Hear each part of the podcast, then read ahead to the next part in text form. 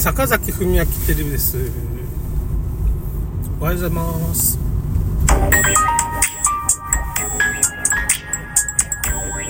あしまった。坂崎文明のファクトフルネスなニュース解説でしたね。坂崎文明テレビってまあその YouTube チャンネルのちょっとタイトル言っちゃったんですけどね。まあそういうそういうのがあります。いつもそれで録画してますけど、ちょっと今年まだね、動画あんまり作ってないよね。本か、1本2本ぐらい作ったんかな。1本だったかもしれないけど、1月に1本作ったきりで、ちょっと ちょっと失速してるっていうか、まあ、まあ、小説書いてたりね、松尾芭蕉が隠密だったみたいな、忍者説みたいなのでね、小説の短編を3つぐらい書いたり、書く読むっていうね、角川の小説投稿サイトで書いたりしてますので、よろしくお願いします。リンク貼ってたかな？多分わからんけど、まあ、坂崎文明で検索していただけると、ちょっと面白い小説。面白いっていうかな、短編小説が3つぐらいあります。えーとですね、今日はですね、まあ、新型 NISA についてちょっとね、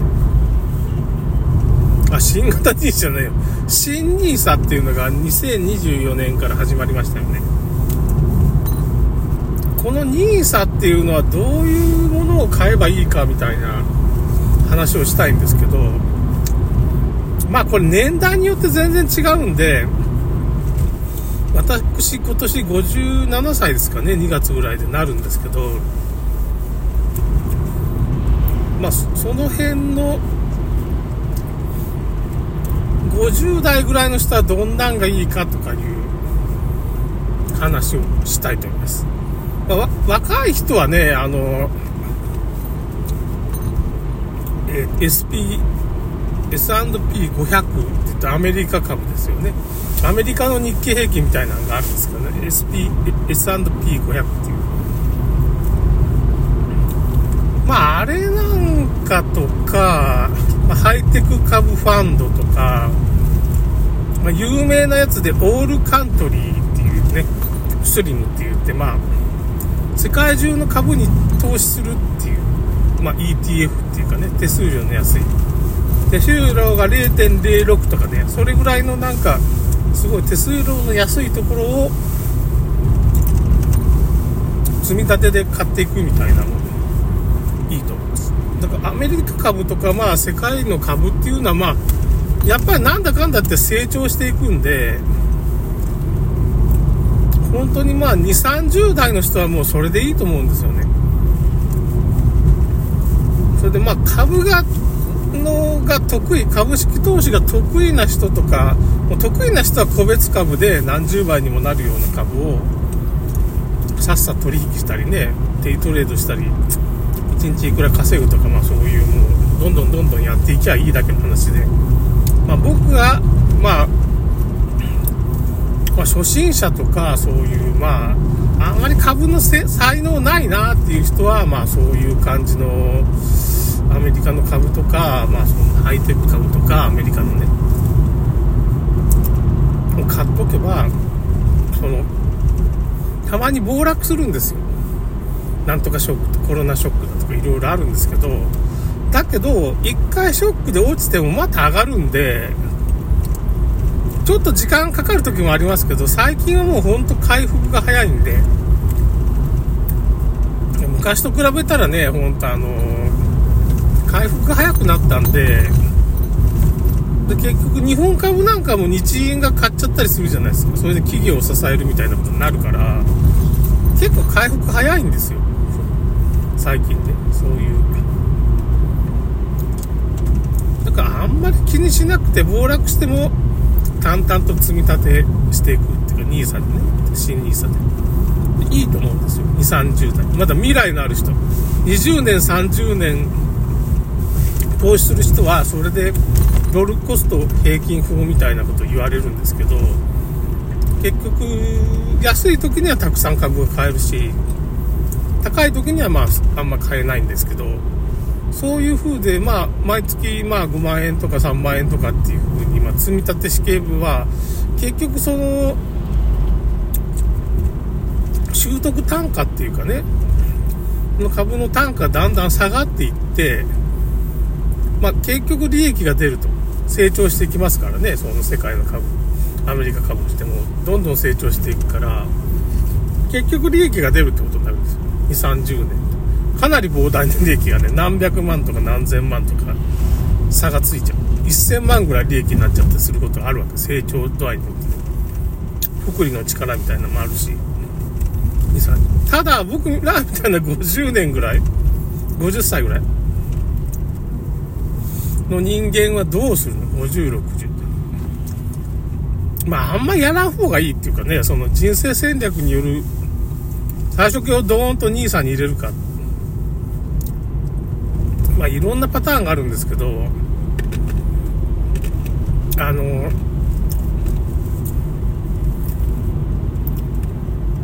日本の国が運営するファンドっていうのがありますよね。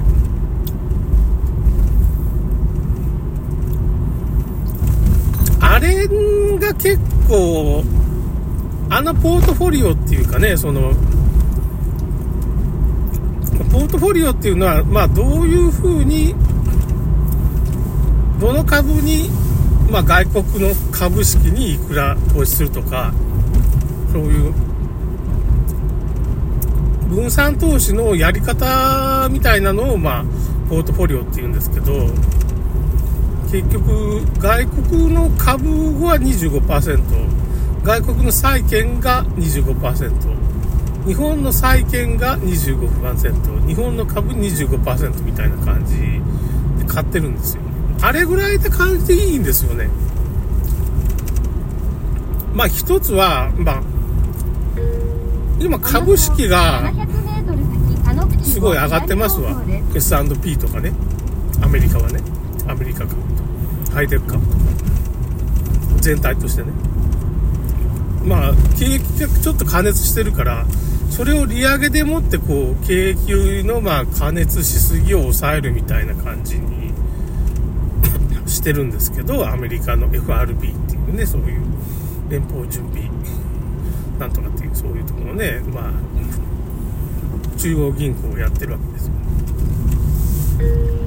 およそ300メートル先だから左方向で。すまあどっかでもう利下げの場面が出てくるわけですよね利下げっていうのは景気がちょっと後退していってまあその景気の加熱からもう後退に入っていくっていう風な場面がもうあるわけですこれからねインフレが行き過ぎてまもなく田野口を左方向ですそうするとどうなるのかっていうことですよね。そういう風になってきたら逆に今債券が価格っていうのは株式と相反するからすごいもう今買い場になってるんですよね。買うチャンスなんですよね債券が。だからまあ、今、株式を、まあ、いきなり始めてもそんなにもう、どこまで上がるかまだね、一体どこでそういう景気後退が来るかってまだ予測がつかないんですけど、まあ僕は3月の決算過ぎて4月4、5、6あたりが危ないんじゃないかなって思ったりするんですけど、早かったらね。もうちょっと経ったら9月とか、9011。そこを乗り越えたら90、11とかね。まあちょっと低迷するんですよ、3月終わったら。6月になったら一番そこになって、7、8とこう、ちょっとずつ上がっていって、9月、10月ってまた盛り上がってみたいな感じになるんで、まあ、ずっと上がってますからね、今ね、S&P とかアメリカ株っていうのは。結構もう危ないといえば加熱感。だから、僕も最初ね、株とか買ってたんですけど、去年ぐらいからまあそれはずっと運用してて利益が出て、僕なんか NISA の前からずっともう何十年もやってる、そんなに利益が出せなかったここ数年なんか利益が出てきて、これはいいなと思って、まあ、配当をね、もらうようにしたりね、株の配当をもらうようなポートフォリオを組んだり、配当株とか買ったりしてね、利回りみたいな。そういうふうにコツコツコツコツ、まあその株が上がらなくても、上がることもあるし、その配当がもらえるような株にだんだん僕投資するようになってきたんですよね。最初はその値上げ、アップルとかね、えエビディ、エビディディアだとかね、ちょっとあの、AI 関連の銘柄とか、まあ、すごい上がるもんだから、何回も買ったり売ったりってしてますけど、エビ、エビディディア、ちょっとなんか ちょっと発音しにくいんですけど、